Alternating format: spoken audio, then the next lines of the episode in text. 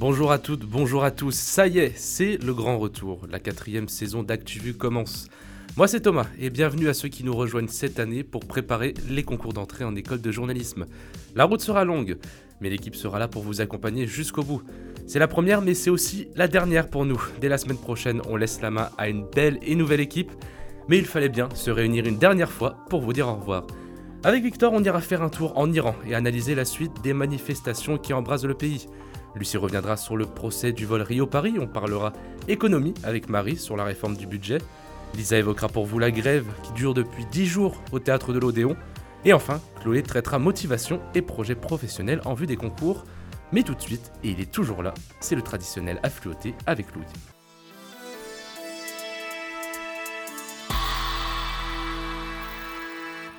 Le Japon a rouvert ses frontières depuis mardi 11 octobre. Les voyageurs de 68 pays peuvent à nouveau entrer sans visa sur le territoire. Évidemment, il faut certifier de 3 doses de vaccin ou d'un PCR négatif de moins de 72 heures. Depuis mai, il n'était possible de s'y rendre qu'en voyage organisé, à hauteur de 20 000 voyageurs par jour, et avant cela, il fallait obtenir un visa. Alors c'est un souffle de soulagement pour l'industrie du tourisme au Japon. En 2022, l'archipel n'a enregistré qu'un demi-million de visiteurs, contre le record en 2019 de 31,8 millions. Et la destination reste très prisée. Depuis l'annonce de cette réouverture, la Japan Airlines a vu ses réservations tripler. Les faillites augmentent et vont augmenter. La fin des mesures de soutien des entreprises pendant la crise du Covid risque d'amener de nouvelles défaillances. La politique du quoi qu'il en coûte avait permis de n'enregistrer que 5500 faillites seulement au troisième trimestre 2021. Mais retour de flamme entre septembre 2021 et 2022, 37 000 entreprises ont fait défaillance selon la Banque de France. Un niveau bien inférieur à celui d'avant-crise, mais des secteurs restent en danger, notamment dans la construction et le bâtiment, le commerce de détail et la restauration. Sont particulièrement frappés. Extinction des feux pour la capitale. La ville de Paris a voté l'extinction de la publicité nocturne à partir de décembre. À l'initiative des élus écologistes, il n'y aura plus de publicité lumineuse dans les rues entre 23h45 et 6h. Cela concerne aussi les colonnes Maurice, les panneaux de kiosques de presse et les abris pour voyageurs, mais un peu plus tard, à 1h du matin. Exception oblige pour les panneaux d'information, de sécurité routière et sur l'accès aux droits. Une décision qui devance le décret gouvernemental prévoyant la coupure de ces pubs à partir du 1er juin 2023. La mairie appelle les opérateurs des transports de la région à suivre le même chemin dans leurs stations.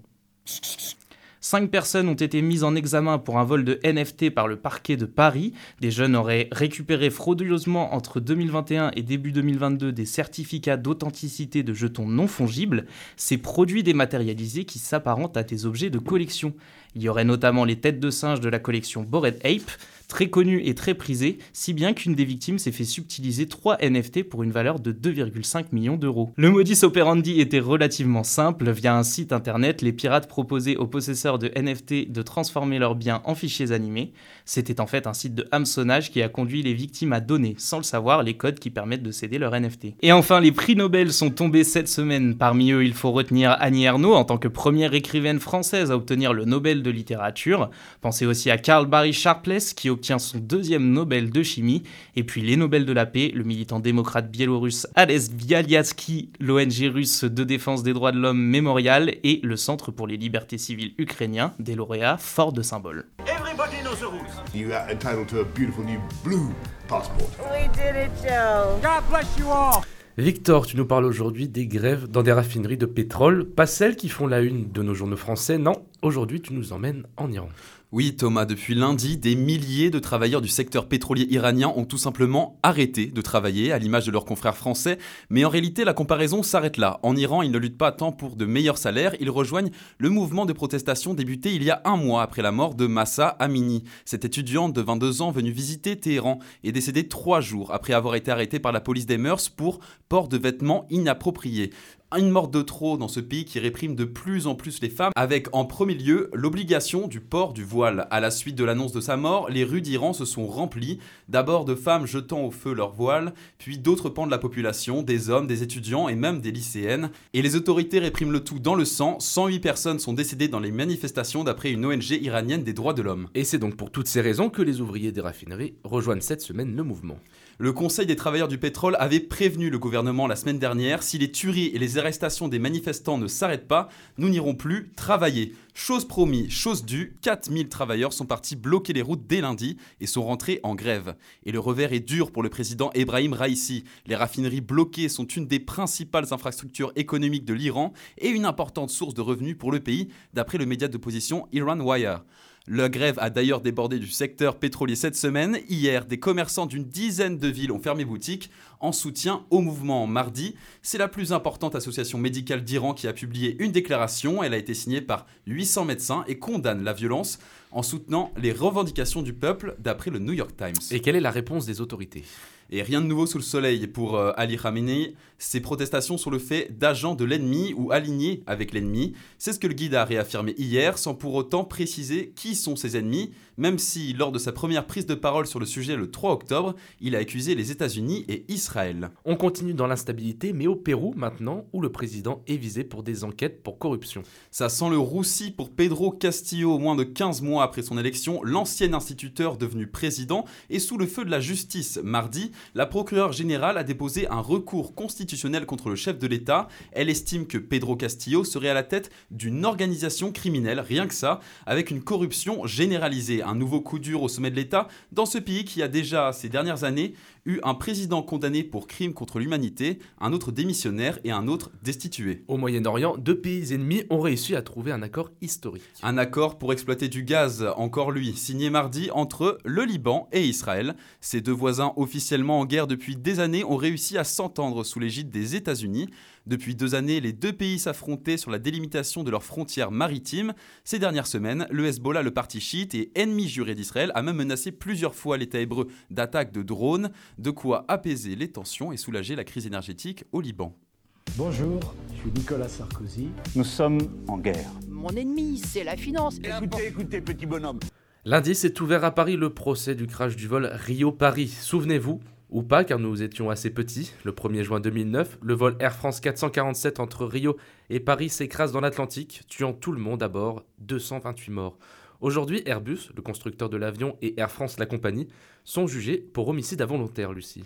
On leur reproche d'avoir eu connaissance des problèmes de l'appareil qui ont provoqué le crash, mais de n'avoir pris aucune mesure pour éviter un accident. Le vol Rio-Paris du 1er juin 2009 est effectué par un Airbus A330. Lors du vol, en pleine nuit, l'avion s'avance dans l'Atlantique. La zone qu'il traverse présente une météo toujours très compliquée, mais la situation n'est pas exceptionnelle et le commandant de bord, un pilote expérimenté, décide d'aller faire une sieste. En l'espace de seulement 4 minutes, l'appareil perd de la vitesse, décroche et perd l'océan après une chute libre à 200 km/h. Et les experts savent ce qu'il s'est passé. La cause, selon le rapport de BEAAC, le Bureau d'enquête et d'analyse pour la sécurité de l'aviation civile, pensez au film Boîte Noire si vous l'avez vu, c'est une défaillance de sondes mesurant la vitesse de l'avion. Elles ont givré avec l'altitude et n'ont pas averti les pilotes que l'avion ralentissait. Une défaillance dont la possibilité était connue d'Airbus et d'Air France. Le concepteur est donc accusé de ne pas avoir suffisamment prévenu les exploitants de la 330 du risque et du côté de la compagnie, elle est accusée de ne pas avoir suffisamment formé ses pilotes et ses équipages Les deux entreprises ont failli échapper au procès.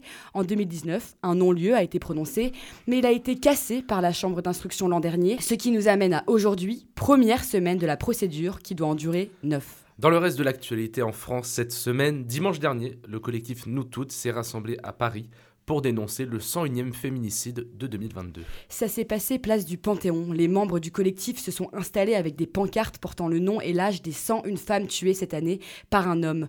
Nous toutes voulaient installer un véritable cimetière des féminicides pour interpeller le gouvernement. Les militantes reprochent à l'État de ne toujours pas en faire assez pour la prise en charge des victimes de violences conjugales. Nous toutes rappellent aussi le rendez-vous du 19 novembre, jour de la manifestation nationale contre les violences sexistes et sexuelles envers les femmes. Enfin, d'être passé à côté, il n'y a plus d'essence. Et oui Thomas, la France fait finalement bien face à une pénurie, contrairement à ce que le gouvernement a maintenu. À l'heure où nous parlons, plus d'un tiers des stations-service en métropole ont des difficultés à remplir les cuves. Les salariés des raffineries totales sont encore en grève pour demander une hausse de salaire après des importants bénéfices du pétrolier français. Les négociations se poursuivent, mais pour le moment, aucune proposition n'a été acceptée par les deux parties. Le blé, fais gaffe. Un coup t'en as, un coup t'en as plus. Elle est là la réalité de nos hôpitaux Oh, gardez vos nerfs Moi, je suis une star des maladies infectieuses. La saison des réformes budgétaires s'annonce mouvementée. La loi de programmation a débarqué lundi 10 octobre dans l'hémicycle. Marie, pour l'instant, c'est mal parti pour le gouvernement Borne. Oui Thomas, le Palais Bourbon a été le théâtre de séances particulièrement chaotiques cette semaine. Mardi soir, les députés ont rejeté 8 articles sous un tonnerre d'applaudissements et l'intervention du député RN Jean-Philippe Tanguy a même entraîné un rappel à l'ordre de la présidente de l'Assemblée. J'accepterai aucune leçon, aucune leçon de Monsieur Faillite. Vous avez une performance dans cet hémicycle, Monsieur Veur, c'est que vous avez participé à tous les gouvernements qui ont, ou presque, à presque tous les gouvernements qui ont endetté la France, qui ont ruiné la France. Ce n'est pas, ce n'est pas parce que vous avez la prétention on de bien gérer les finances de la France que vous l'avez bien dans l'enceinte de l'Assemblée, co-responsable, co-responsable des finances publiques de la France.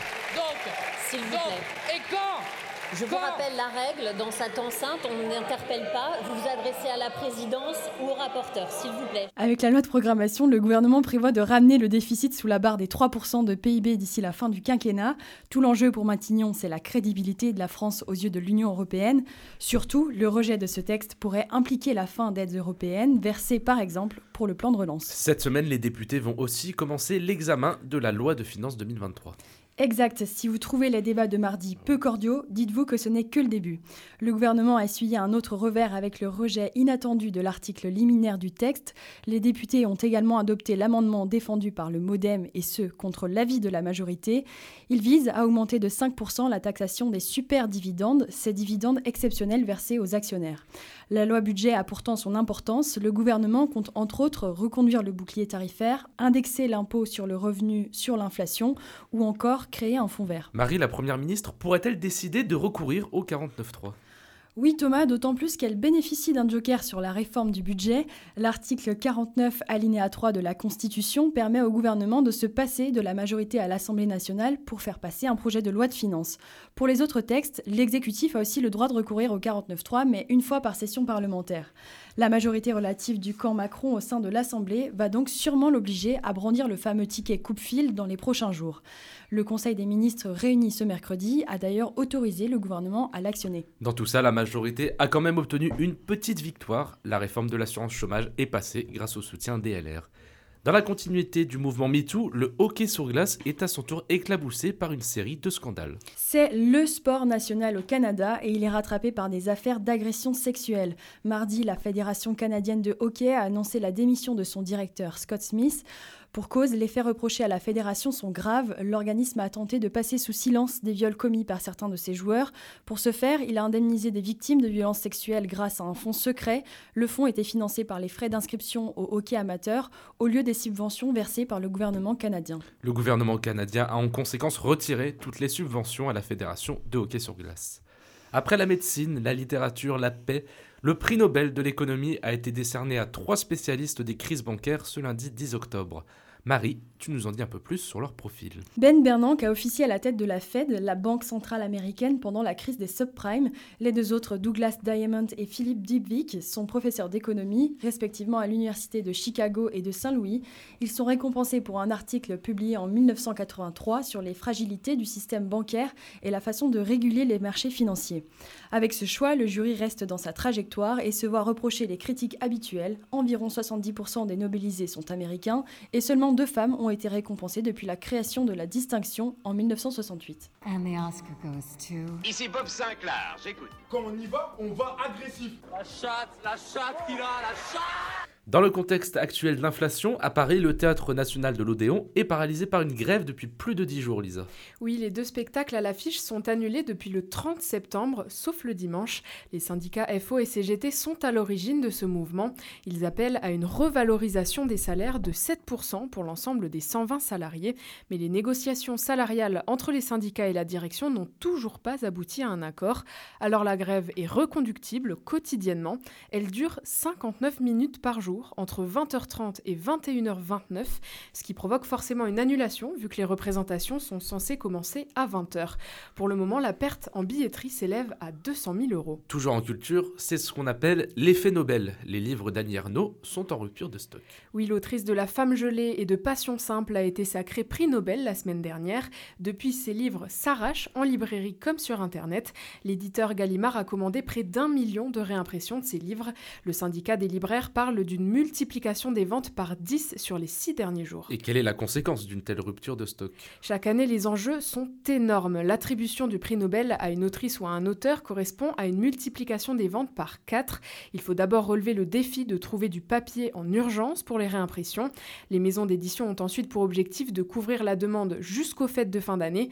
Point non négligeable côté organisation, lors du prix Goncourt par exemple, les finalistes sont connus, mais les délibérations de l'Académie Nobel se tiennent dans le secret total, impossible donc pour les maisons d'édition d'anticiper l'engouement du public. Et puis côté sport, les mondiaux de judo 2022 se sont terminés jeudi. La française Romane Dico a été sacrée cette semaine championne du monde de judo des plus de 78 kilos. La tricolore était déjà triple championne d'Europe, elle a remporté la médaille d'or aux mondiaux en Ouzbékistan. Sa compatriote Julia Tolofua, qu'elle avait battue en demi-finale, remporte elle le bronze. Deux médailles pour la France. On peut dire que le judo féminin français se porte bien. Je te donne juste un petit conseil. Franchement, il faut que tu vois ça. Tu le connais lui? C'est vraiment pas mal ce livre. Ça, c'est bon à savoir. C'est quand l'apéro? C'est un incontournable. Il faut que t'écoutes ça. J'adore le concept. C'est de la bombe. C'est où que ça twerk? Mais elle est où la moulaga? Ce qui est important selon toi, Chloé, c'est de se préparer dès le début de l'année à se poser les bonnes questions sur sa motivation à vouloir devenir journaliste. Alors je sais Thomas, l'année vient de commencer, mais il n'est jamais trop tôt pour se préparer au moins mentalement. Vous avez ou pas l'ambition de passer les concours des écoles de journalisme, mais moi aujourd'hui je voudrais que vous vous posiez une question, pourquoi voulez-vous devenir journaliste? Alors je vous la pose pas par simple curiosité, c'est une question phare qu'on vous posera dans les dossiers comme lors des oraux des concours. Alors s'il vous plaît, exit les parce que je suis curieux ou parce que j'aime écrire, je préviens, ça ne suffira pas pour votre jury ultra intransigeant. Réfléchissez plutôt à un trait de votre personnalité qui collerait avec l'exercice de la profession. Vous êtes ouvert d'esprit et appréciez le contact avec les autres personnes. Parfait, c'est un gros atout en reportage par exemple, quand il faut récolter des témoignages ou recueillir des informations. Ou alors vous êtes organisé, c'est très bien pour être à même de planifier des interviews ou même hiérarchiser des informations dans un papier ou faire des recherches. Enfin bref, l'important c'est de ne pas s'inventer une vie non plus. Et est-ce qu'on peut se servir de nos expériences professionnelles pour répondre à cette question? Bien sûr, vos expériences viendront enrichir vos propos, mais si vous n'en avez pas encore, pas de panique. Dans tous les cas, nul besoin d'en inventer, le jury ne s'attend pas à une expérience de dingue non plus.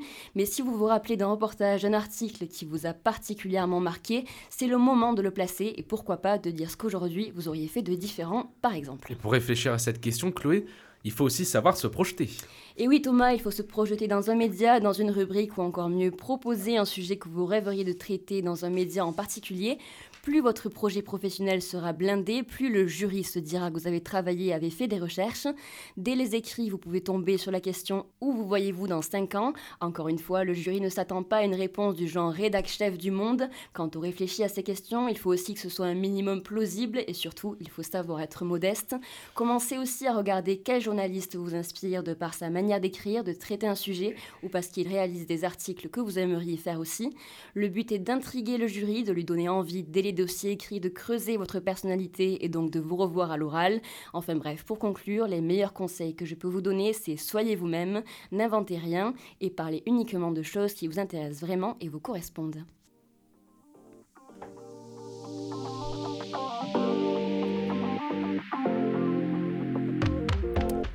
C'est déjà la fin de l'émission, merci à vous de l'avoir suivi.